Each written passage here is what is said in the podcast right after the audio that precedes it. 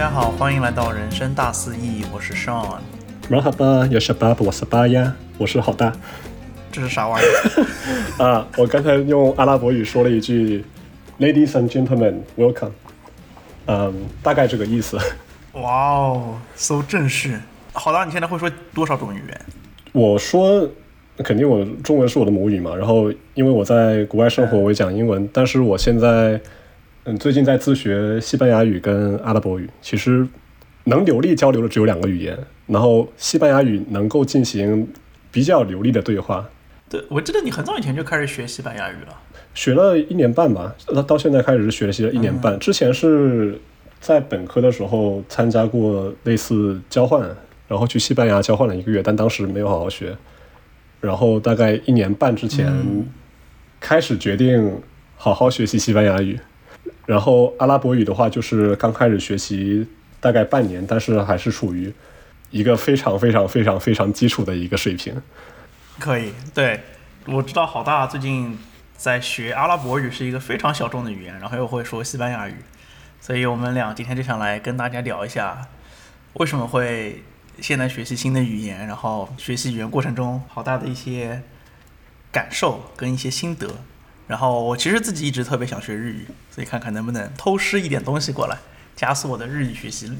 进程。对，主主要是今天一直特别想做这个话题，因为觉得自己在开始学语言之后，觉得学语言是件非常有意思的事情。我小时候就没这么觉得啊，我我觉得我们可以一会儿聊一下为什么，因为因为其实。我之前在学英语的时候也这么觉得，就像我们小时候，比方在学校里学英语，特别痛苦。对，特别痛苦，因为你想想，我们小学的时候学习英语是以应试为目标。对。甚至甚至当时我们在学校里学英语的时候，我们目标其实都不是很明确。我们去其实学英语只是因为有人告诉你说，你需要取得好成绩，你需要会英语才能以后找到好工作。但是除此之外，他把学语言本身你跟人交流的这个目的给剥离掉了。嗯，因为小学时候在学语言，它的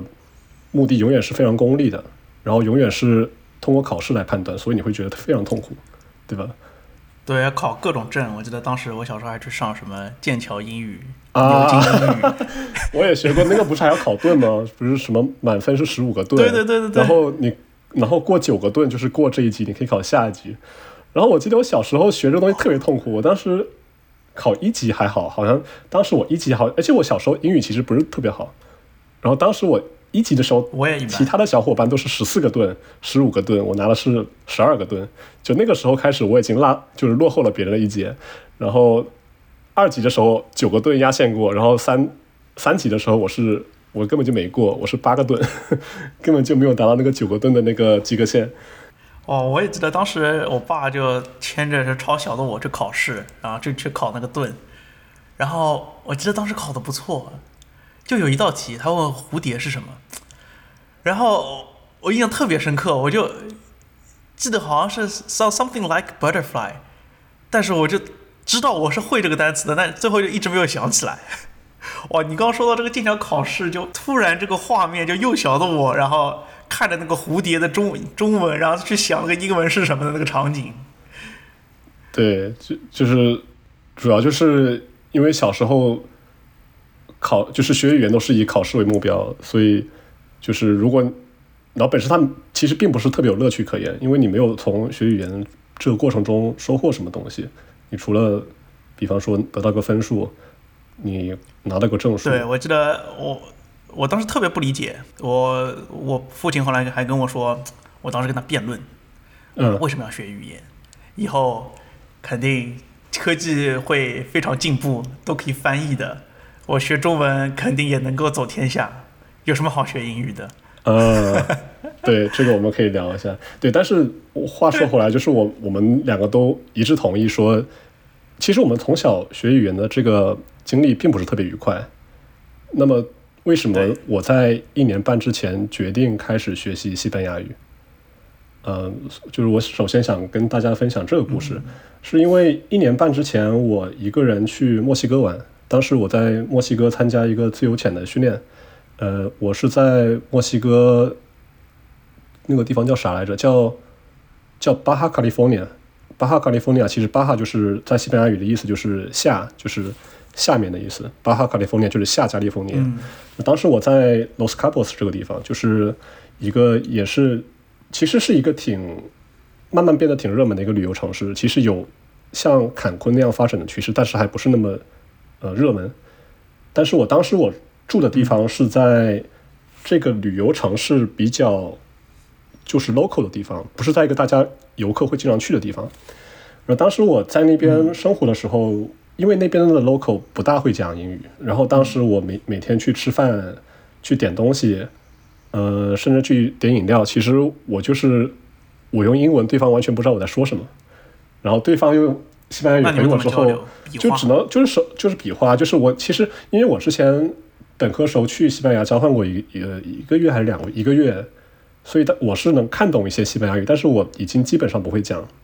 所以我就用我仅限非常有限的西班牙语词汇量，能够看懂一些东西，然后我就说。呃，我就是就用就是用手指比划说我要这个这个，也就仅限于点我能知道的东西。但是就是整个过程其实并不愉快，对，没有跟对方没有办法跟对方进行交流。我这甚至都不要说西班牙语了。刚到美国的时候，我觉得跟当地人交流也很困难，感觉他们说的话跟我学的完全不是一个东西。啊，没错，没错，呃，不是有个段子吗？说这个去 Subway 点餐，对吧？啊啊你只要会说三个单词就可以了。This, this, no, no, no, that, that, thank you。就是你连那边最基本就我们从小学，可能你非常日常的单词，可能比方说，呃，卷心菜啊，你要这个酱啊，你要这个什么肉，其实都不会说，对吧？对生活的词汇其实特别缺乏，就就就学一些乱七八糟的什么加一单词，一百年都不会用到。嗯，没错，没错。不过这就是话说回来，就是为什么我当初最开始想学西班牙语，因为我也有想过说以后想要去南美洲进行深度旅游，然后我当时就想，在这样一个旅游城市，大家的英语普及率已经成这个样子，那我以后如果去南美一些小众的地方，那我不会英语呃不会西班牙语的话，岂不是就非常困难？然后本身我又是个很喜欢旅游的人，所以我当时就想说，呃，既然我以后想去南美洲旅游，那我就应该好好学习西班牙语。然后从那开始，我就是、呃开始学习西班牙语。然后阿拉伯语其实有一点不一样，是因为我在学开始学阿拉伯语的时候，我完全没有去过阿拉伯国家。但是因为我当时学的时候是我来英国之后，我知道自己会去一些阿拉伯国家旅游，所以我决定说啊，既然我要去那边旅游，那我应该在去之前大概学一下这个语言。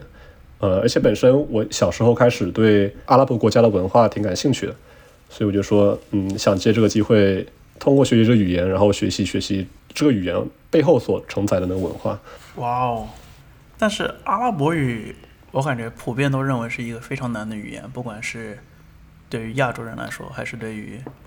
没错，说英语国家的人来说，没错感觉都是一个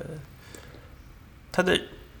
语系应该跟这两边都很不一样，他自成它自成一套。对，其实你说到这个话题非常有意思，因为就是有一个组织，呃，叫做 FSI，它的全称好像是叫做 Foreign Service Institute，就是它是一个美国的组织，然后它是专门为美国的政府啊、外交官培养这种人才，就教他们语言，所以他们就是有大量这种语言教学的经验。然后这个组织呢，它把世界上所有的语言分为了五个难度，就是对于你的对于嗯英语的 native speaker 来说，呃，我把世界上所有的语言分为了五个难度。最简单的语言就是他们的一级，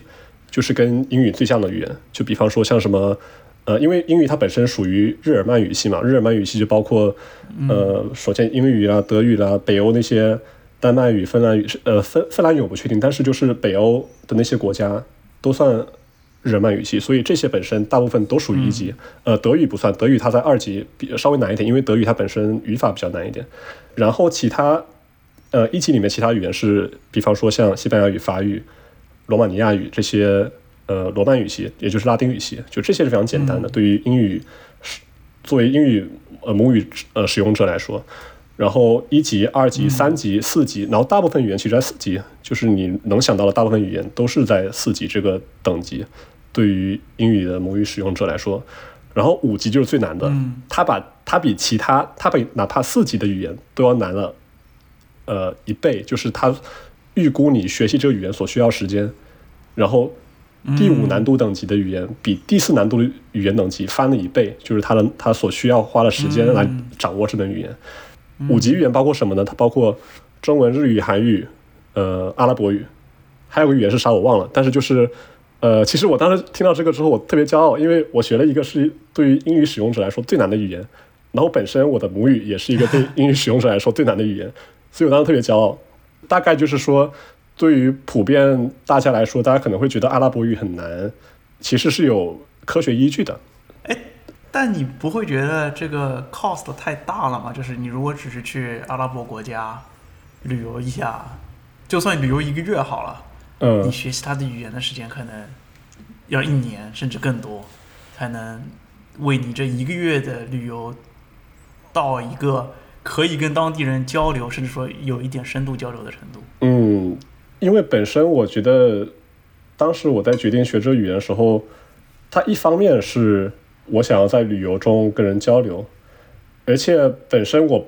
我的计划并不是短期的计划，就是我并不是说我去旅游完之后我就不学了。我当时本来就是想说，我学这门语言的话，我就想把它作为我一个有点像终身的投入。另外一个原因是因为，像我刚才最开始说的，我觉得我学这些语言的一个另一个很重要的目的是，我想通过学这语言去认识这个语言背后的文化。因为我其实学这些语言之后，知道了很多非常奇怪的知识，就是我不管是学西班牙语，然后跟一些南美洲的朋友聊天，还是说。我在学阿拉伯语国家的时候，跟我的阿拉伯国家朋友聊天，就是你通过这些经历可以学到很多这个语言它背后所本身所承载的文化和一些那些人他们的思考。比如说呢，有没有什么？比方说，大家可能知道阿拉伯语是一个，就是讲阿拉伯语的国家，大部分都信都信伊斯兰教，对吧？大部分都是穆斯林，所以我当时在最开始学习阿拉伯语的时候，我发现这是一个宗教倾向非常明显的一个语言。比方说，比方说有有一个句子就是叫做 Inshallah，然后这个句子的意意思就是字面的意思叫做呃 In God willing，上帝的意愿吧，就是就是上帝的意神的意愿。然后它被用在一般是什么什么情况下呢？它它一般会用在比方说，比方我说我刚刚申请了一个工作，然后你祝福我说你肯定能被录取的，然后我会说 Inshallah。就是 hopefully，hopefully 我会被这个工作录取，就是说表达一种希望，但这件事情还没发生。然后本身你发现你在说这个句子的时候，它本身就是承载了一个宗教上的含义，in God willing，对吧？但是好像我当时在学，在发现这个之后，我对比一下，我说在中文语境下好像不会说这样的话。就是你有你有没有想过，我们中文里有什么是跟宗教有关的一些表达方式吗？其实非常少。对，因为我觉得中文不是一个，或者是中华文化不是一个强宗教的文化，没错，它是一个强，呃，宗族，嗯，强天下朝廷的文化。很多古汉，嗯，很很多成语应该说对于家国是有一定的 reflection 的。对，我觉得它更多反映的是一种儒家思想。有没有什么成语？比方说，比方说，好像在中文里，我们经常会说你这个不孝子。你这个败家子，但是你有觉得在 在西方文化的这些语语境下，或者说你会听到过类似说你你是个不孝子这样的描述方式吗？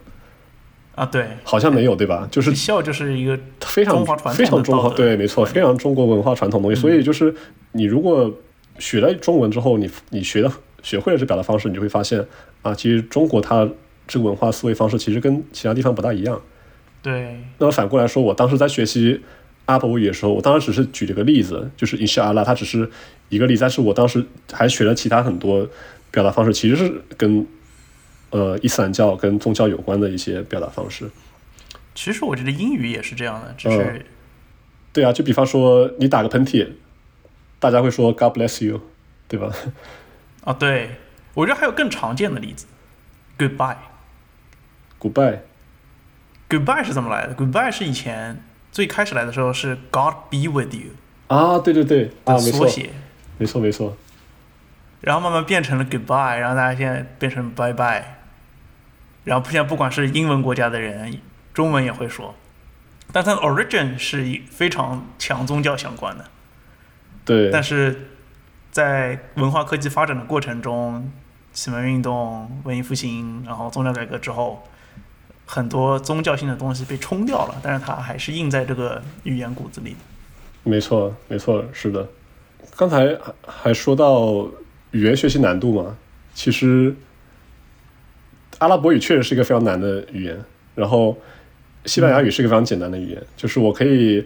呃很直观的告诉大家为什么西班牙语是一个非常对于你如果会英语的话，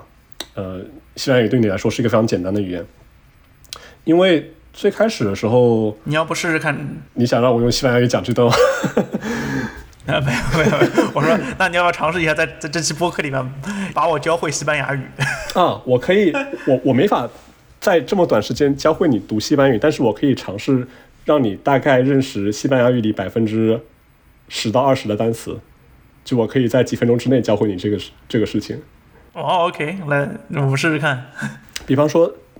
英语很多单词，它其实你要把它翻译成西班牙语单词是有规律的。比方说。像 introduction 这个单词，大家发现最对，没错，它最后四个单词是 t i o n，对吧？然后如果你要把它翻译成西班牙语的话，你只要把最后 t i o n 给它改成 c i o n 就好了。c i o n 就是就是写，对你把它写的话，就是英语的它叫 introduction，对吧？西班牙语叫做 introduction，就是你只是把最后四个单词换成另外四个四个呃最后四个字母换成另外四四个字母就可以了。就是基本上这个规则适用于所有以 t i o n 结尾的英语单词。另外一个规律是，比方说，如果是以，比方说 electricity，英文单词叫叫电，对吧？它最后三个单词叫做呃 c i t，最后四个是 c i t y，对吧？对于以 c i t y 结尾的单词，英语单词，你把 t y 换成 d a d，就是它的西班牙语对应的单词。比方英语叫做 electricity，d a d，呃，叫 d a d。就 dead，就就是，比方英文叫做 electricity，然后你要把它翻译成西班牙语的话，就是 electricity that，就是前面字母都是一样的，到最后你把 ty 换成 dad，就是英语呃西班牙语的。electrician，electrician，哦，electrician 不一样，electrician 是不不是 t i n 结尾的。对，就是它有很多这种规律，就是当你如果你知道所有这些规律的话，你就能大概认识西班牙语里接近，我觉得可能甚至。超过一半的单词，就 对，为什么？就是我我我其实当时我在我在学校这个时候，我就很好奇，说为什么？就是说英语跟西班牙语单词有这么多非常相似的单词，包括你你之后看，其实法语跟英语里其实是一样的。呃，这主要原因是因为我刚刚举的这些例子，比方说 electricity、introduction 这些单词是一些比较相对来说比较现代、比较呃现代概念的一些词语，对吧？就是比方说电力啊，呃，介绍啊，包括比方说。政策叫做 policy，西班牙语叫做 politica，politica，就是你会发现它们读音跟包括写法非常非常一样。那么为什么就是这些单词它跟英语跟西班牙语非常相似呢？是因为呃这些概念出现的时候，其实已经是处于一个相对我们人类文明已经比较靠近我们现代的一个时时代了。比方说呃现代科学的起源，比方说是可能从中世纪开始到。之后，大航海时代，包括工业革命，他们之间这些国家，嗯，这些文化当时已经开始有一些文化之间的互呃互相的辐射了。所以，就是英语里很多的这种关于政治啊比较抽象单词，都是来源于那个时候的拉丁语系的辐射。所以，如果如果在知道了这个事实之后，你去反推的话，如果这些语言在当时没有接触的时候，那么那些最开始的词汇应该是非常不一样的。比方说。我们在人类最最最开始的时候，你就应该有的词汇，比方说水，对吧？这种远古时远古时候就应该有的词汇跟概念，在这些语言还没接触之间之前，他们就应该是就是应该是不会不会受互相影响的。所以就是越日常的词汇，在这些语言之间，它们差别越大。比方说英语的水叫做 water，西班牙语叫做 agua，嗯，然后呃英语里的走叫做 go，然后。西班牙语叫做 ear，i r 就是 ear，就是你会发现这种最基础人类文明在最开始就应该有的词汇，它们之间差别非常大。但是越到近代，当这些文化之间有更多的交流跟 overlap 的时候，他们的词汇就越变得越来越像了。所以我刚才教你的这个规律，就是能够让你很快很快的就学会，从近可能是近现代开始，或者说中世纪开始就开始有了一些概念跟词汇。哇，这个好有意思啊！我觉得在亚洲文化圈应该也是这样的吧。嗯，我觉得我没学过中日语，韩，对我觉得应该是有是有这种关系的。对我有，比方说，其实，在在韩语里的韩语的退休好像叫做隐退，就就是当然不是这么读的，但是它它的读音跟嗯。隐退非常像。对我前两天在自己学日语的时候，日语的结婚嗯。是大概念作 “kekun”，嗯。就它的这个叫什么声母不一样，但它的嗯韵母几乎是非常像的。哦不好意思啊，请请大家忍耐一下我非常不标准的日语发音。对，然后 globally 对吧？在全球化以后，很多词就变得非常像了，比方说沙发是 sofa 过来的，到再现代，我觉得甚至都没有区别了。比方说 Chat GPT，世界上所有国家的人对这个东西只有一个错名称，就是 Chat GPT，没没有没有第二个名字了。没错，就是基基本上来说，在全球化越来越，就是全球化越来越成熟的时代，或者说文化之间交流越来越多的时代，这些词语可能它本身的差异就非常小了。所以就是因为英语跟西班牙语本身这个交流很早就开始了，所以这两个语系，这个两个语言很多单词都是一样的。所以这是为什么我当时在学西班牙语的时候，我觉得啊，好简单啊，就是你给我一篇单，就是一篇文章，我可能我不用学习很多语法，我大概能看懂里面百分之五十的东西，就是因为这些规律。对，所以这也是为什么西班牙语它讲我们刚才那个它那个语言难度，所以为什么西班牙语它是被分在一级的，就是有很大这个原因。嗯，那么阿拉伯语它为什么是在五级呢？就是它有很多的原因呢，就是阿拉伯语对对于讲语人来说完全不一样的语言，比方说它的它的字母表是完全是不一样的，对吧？它有我忘了多少，但好像有二十八个字母，就是跟英文字母完全不一样。然后它的写法是你你如果你认真观察过阿拉伯语它是怎么写的，它是所有单词是连起来的，它是像嗯像英文写花体一样，你你花体是每个单每个一个单词里的每个字母是连起来的，对吧？所以你想象一下，你在学英语，你在学英文的时候，最开始你看到的英文不是每个字母分开的那么清楚的分开，而是所有字母是像花田一样连在一起。你想一想看，你在阅读这东西的时候有多痛苦，对吧？然后 阿拉伯语它还有一些很，就是它里面有有一些奇怪的发音，比方说它有些发音是要通过你的喉咙来发的，但是在中文或者说在英文里，我就是你基本上找不到说用喉咙或者用舌根来发的声音。你能不能 demo 一下？比方说啊啊，你你可能会说这是不就是 arm arm 不就是 arm 吗？但是它其实是从喉咙里发出来的。哦，它然后还有比方说，比方说英文里就是 s，就是比方说 Saturday 对吧？就是我们是有个 s，但是阿拉伯语里有 sa 跟 sa 两个是不一样的发音，一个轻一点，一个重一点。这个是这个其实不是从喉咙里发出来，但它就是呃两个读音非常一样，但是一个稍微轻一点，一个重一点。然后还有一些其他的字母是从喉咙里发出来的。哎，所以你是怎么学习这个东西的呢？你是有老师还是自己看一些视频和音频来学习的？我是，其实我学习西班牙语跟阿拉伯语的路径不大一样，因为学西班牙语是我最开始从 Coursera 上找了一个课，嗯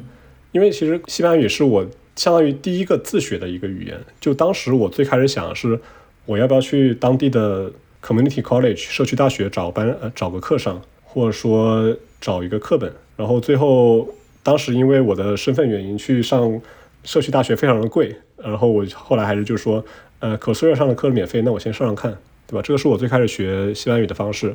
但是我在学西班牙语的过程中，我我自己研究了很多学习语言的方法。就是我当时有一段时间是每天下班之后是泡在 YouTube 上，就是看别人怎么学习语言。就有些人可能从很厉害，他们甚至可能花了一个月时间就能把西班牙语讲得非常流利，哇哦，就是一个比较 fluent 的水平。嗯、但是我看了很多方法，每个人方法都不一样。就是有些人是非常 amazing，他们是完全就是靠通过看电视剧来学习的。就有些人他们是从来没有接受过正式的语言教育，光看电视剧，人家学会了韩语，你知道吗？What？我当时大为震惊。然后有人是通过用 Duolingo，然后用 Duolingo 学了六年之后，达到了一个比较 fluent 的水平。这个感觉是比较可以想象的。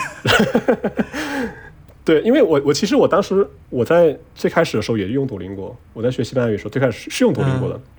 但最后我在通过学习一些学习就是语言学习方法之后，包括我个人使用方呃感受之后，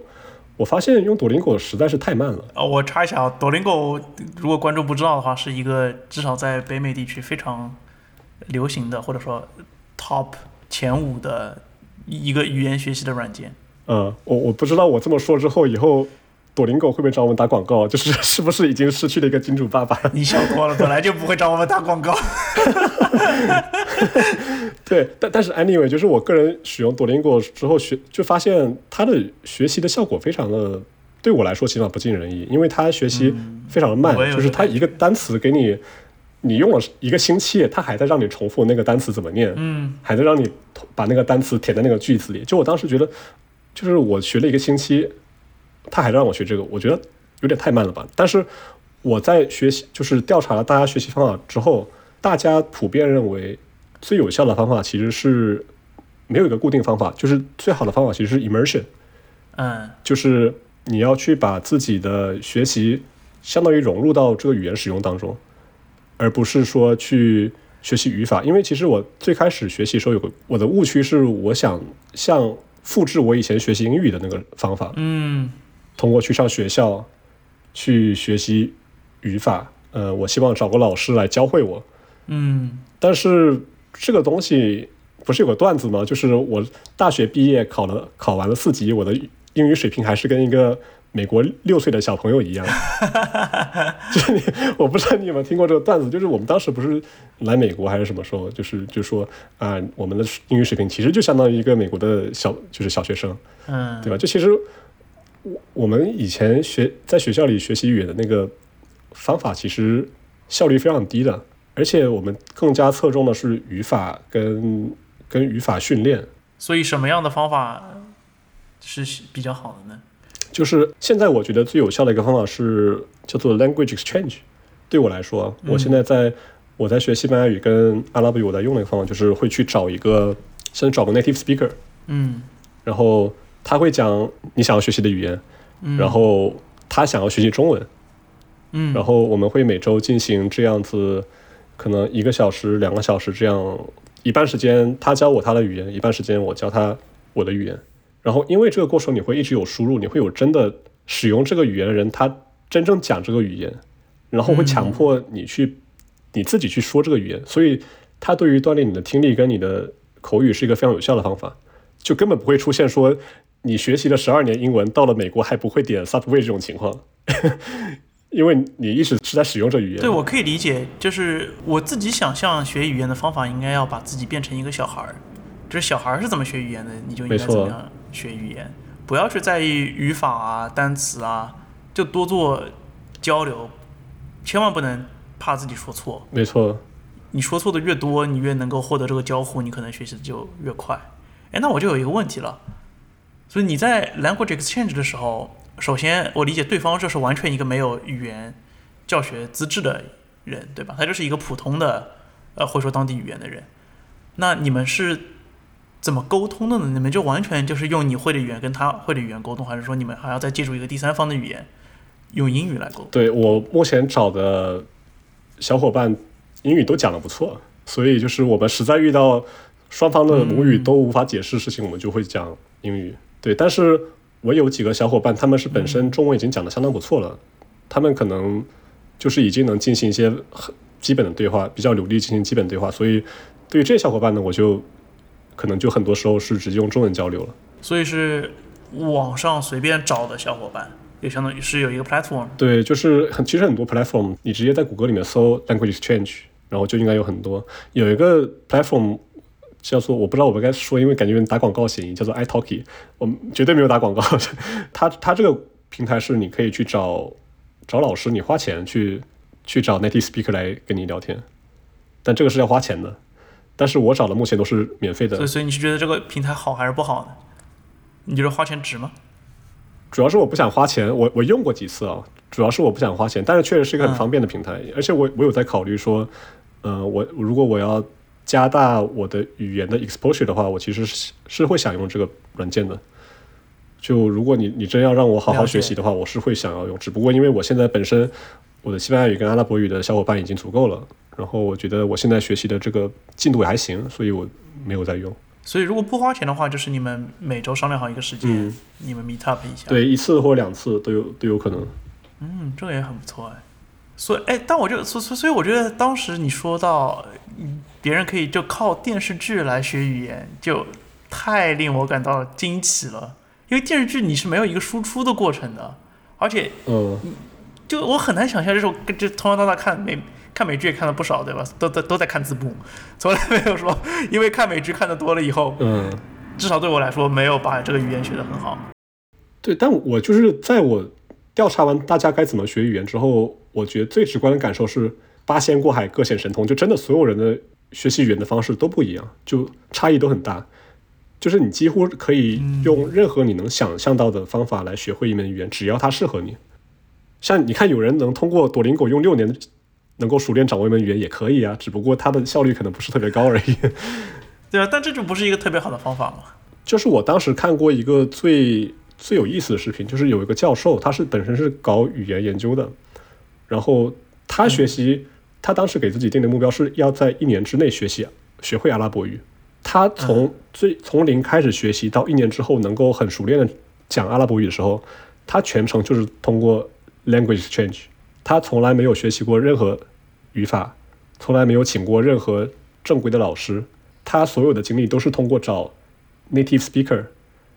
一直对他讲阿拉伯语，从来不讲他会的其他语言，哦，OK，就是像像教小孩一样，像妈妈对小孩一样怎么教，拿了一张拿了一张图片告诉你啊，这个是个男人，这个是个女人，这个是他的妈妈，就通过这样的方式去教会了他阿拉伯语。哇哦，我要我要尝试这个，我今天就要去找一个 language exchange 来学我的日语。对，然后他的他的 point 就他那个教授他做的那个视频的 point 就是说，呃，最有效的语言学习方法其实就是 immersion。你你不要去，因为你想大家会想说啊，我要学习语法，但是其实语言的存在是先于语法的存在的，就大家是先有语言才会才会有人总结出来说有这么个语法。我有一个疑惑啊，就我现在刚开始学日语，就一上来就学的是也是字母表嘛，嗯 hiragana，然后有大概二十四个，也不知道多少个字母，然后就在那边认字母，然后认字母的发音。所以语言学习我觉得就有两部分，一部分是纯说话，嗯，没错，但是你是个文盲，你你不你不认识任何一个单词长什么样，没错，没你，写不下来，你也不认识。没错，第二个是从视觉先开始的，我觉得这是成人之后大家会 prefer 的方式。没错，我先看到一个单词，我知道它它念什么，然后可能有一些图片，可能有一些我本来已经熟悉的语言来告诉我它的意思，这样一点一点来学。所以我的问题就是，你觉得认识单词这件事情重要吗？还是说我完全就可以不认识单词，就先做一个说话流利的文盲？我觉得这个问题非常有意思，因为我其实我之前思考过这个问题，我在明白了语言学习，就是起码对于口语跟听力来说，最好的方式是 immersion 之后，我当时就在质疑我自己的学习方法，说我为什么现在还拿这本书在学习里面的语法？但是就是还还是绕回我刚才我刚才说的 point，就是每个人学习方法都不一样。就是我在嗯学习了这两个语言一段时间之后，我发现对我自己最好的方法是把 immersion 跟语法学习结合在一块儿。因为虽然语法它这个东西本身它是人为总结出来的，但是我发现我在学会了一个语法之后，它能够帮我更快的学习这门语言，就是相当于它告诉了你这个规律是什么样的，所以你可以通过这个规律来推导出，如果这句话是这么说，那么根据这个语法的话，那我可以用同样的语法说另外一件事情，就相当于它告诉你的规律，所以你可以更快的建立你脑子里对于这个语言那个连接嘛。但如果你是通纯粹通过，比方说找 native speaker 单纯聊天的话，你可能很难在最开始建立这个连接。所以我觉得在研究一段时间之后，我发现对我来说还是两个齐头并进吧，相当于，但是不要把太多的比重放在语法学习上。嗯，很有道理。今天回去就尝试一下。对，非常推荐，非常呃 language exchange。然后当时我还我自己研发了一个方法，就是我从来没有在别的地方看到过，但是我当时用这个方法对我的西班牙语提升非常大。你去买一本书，有什么独门秘籍？对，这个我觉得是独门秘籍，我觉得对我来说起码非常有效。就是你去买一本那种书，就是双语对照的，呃，有英语跟西班牙语。这什么书？这是语言学习的书吧？因为一般哪有书是这样的？就很多啊，比方说，对，一般来说是给那种初学者用的，就是像有 OK，左边是英，左边是西班牙语，右边是它的英语翻译。我在每次在这个书里碰到一个新的文章，我先只读西班牙语这部分，我看我能不能理解。读了两次之后呢，嗯不管我的理解程度是什么样，我去读一遍它的英文翻译，我来理解一下他这篇文章到底在说什么事情。嗯，第三遍的时候呢，我只看英文的翻译，但是我要通过这个翻译，我自己把它翻译成西班牙语。哇哦，这个要求好高哎。就就是因为你已经本身已经读过两遍西班牙语，它那个文字了，你大概知道它是什么样子的。这个时候呢，它会相当于强迫让你进行同声传译，你本身你还得自己把它朗读出来。然后当时我觉得这个东西对我的就是翻译水平跟我的口语水平提升其实蛮大的。所以你是说出来是吗？你不是把不是写，就是单纯说，就是我对照了那个英文的翻译，我直接就假假装我在给一个人翻译这篇文章，我把它说出来。哦，我觉得这是一个很好的办法。对，但是这个方法对阿拉伯语不管用，因为阿拉伯语实在是太难了，它实在是太难了。对，所以就是我后来还是就是觉得说，这阿拉伯语它可能还是需要一些别的方法，所以为了这个比较难的语言做了一些特别的调整。对，大这个大概是我现在语言的学习方法。这个也可以尝试一下，但但我想的是我，我不能随便就找一本书，对吧？我不能找一本中中译本，然后再找一本英语的版本，或者再找一本日语的版本，然后就开始做这件事情。对，因为我觉得本身西班牙语它本身足够简单，所以所以我觉得这方法是管用的。我不，我的意思是，就是你得找一本特地是教语言的书，要不然它词汇就太难了，一下子。对，就是你得找一些比较适合你 level 的，得适合你 level 的一些书。是的，讲了这么多语言学习的方法，其实我想跟大家分享一个我当时在语言学习中学习到一个非常有意思的一个 fun fact，就是需要你知不知道，嗯，就是英文里的这个茶 tea 这个单词是怎么来的？不知道呀。哎，对，其实我一直有一个问题，就是我觉得中文、日文，包括 matcha 的抹茶，嗯它的茶发音是很像的。然后印度那边好像也是 chai，嗯，但英文那边是完全一个不一样的词。但我的理解，茶又是从中国过来的。呃，对，就为什么他们不一样，对吧？对对对对对，其实你去，比方说欧洲，你看像英语里面茶叫做 tea，西班牙语叫做 te，呃，包括法语跟德语，嗯包括其实西欧或者欧洲其他很多国家都是大概叫这个发音，对吧？但是如果你去嗯你刚才说的，比方说像像印度啊，呃，比方土耳其或者说阿拉伯国家，他们的茶读音是类似于 shy 或者 chai 这样子，对吧？嗯这个东西其实是追溯到就是之前贸易的，就比方说阿拉伯国家的这些茶叶，他们是通过丝绸之路来的，对吧？从中国内陆嗯传过去的，然后那些地方他们的茶就叫做茶，所以就是你嗯，从那边进口的茶，他们就就是自然而然从中国引进嘛，肯定也是就是跟中国的叫法是一样的。沿用了中文的没错，就是中相当于沿用了中文的读音。但是你去看英国、法国、西西班牙这些国家，他们的茶其实从海上丝绸之路来的，他们不是通过陆上的丝绸之路。海上丝绸之路的起点呢，是在下夫才，正好是我老家，就是在我老家泉州来的。我老家泉州是海上丝丝绸之路的起点嘛。然后，但是我老家我们讲的方言叫做闽南语，闽南语的话，嗯闽南语里面的茶叫做 te，我们的喝茶就是林 te。哇哦，That's a fun fact。所以你就会发现，为什么英文英文里面的这个呃茶跟一些相当于是以前我们可能印象里那种海上霸主的国家，他们语言里的茶叫做 tea 或者 tea，是因为他们的来源是我老家那个地方，从我方言从我们方言那哦边发展过来的。但是阿拉伯国家从内陆来的，所以他们是用茶这个读音。对，但是但是这里面有一个例外，葡萄牙语的茶不是不是类似于 tea，它是更像呃阿拉伯语的 chai。虽然葡萄牙也是以前就是海上丝绸之路一个比较大的玩家嘛，但是因为葡萄牙它本身它最开始进口东西是从澳门来的，但澳门不讲闽南语，所以他们其实还是也用的是类似于茶这样的读音。哇哦，That's so interesting。对，所以就是我当时学到这个之后，就是让我觉得学语言是件非常有意思的事情，因为你通过这些语言的不同横向对比，你会发现很多历史中的一些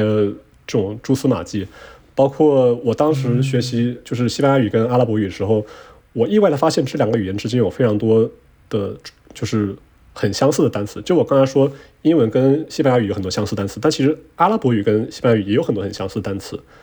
呃，这个原因主要是因为西班牙以前其实有一部，就是它尤其是南部，它主要是被呃 Berber 占领，就有有一个叫做中文我不知道怎么翻译哦，就是叫就是相当于北非的一个一个种族占领。然后那个种族他是讲阿拉伯语的，所以相当于是那个种族在占领西班牙的期间呢，把阿拉伯语给带过去了。然后有这么一段历史呢，阿拉伯语跟西班牙语就相当于是有一个互相辐射的过程。所以你会在西班牙语里发现很多阿拉伯语的 long words，就是外来词汇。我自己的一个感受是，学习一门语言以后，不但是语言本身，就有很多的是对另外一个国家文化的了解。甚至说，有一种我好像在讲一门语言的时候，我的我的性格都会稍微的有一点不一样。比方说，在讲英文的时候，我更多的是在一个比较学术或者说比较正式的工作场合，所以我的整个人也会变得更加的正经一点。然后中文的话，应用场合就更生活化一点。所以，所以我不知道你有没有这样的感觉，就是你你学不同的语言以后。一方面，它给你带来的一些历史知识，然后一方面，你又觉得自己好像更发掘出了自己不一样的方面。其实是有的，而且我觉得学习西班牙语跟阿拉伯语感受挺明显，因为这两个讲这两个语言的地区或者说文化本身是一个非常热情的地方，就热情的文化。你像呃阿拉伯地区本身就是。大家都很热情，就包括我当时去旅游到那边的时候，发现大家就是会真的会邀请你，就是去他们家喝杯茶，去他们家吃个晚饭，这样非常热情。然后包括讲西班牙语的，比方像南美洲，对吧？也都是以非常以非常热情而著名。然后就是真正在学习这些语言之后，跟这些讲这些语言的母语者聊天之后，就真的能感受到他们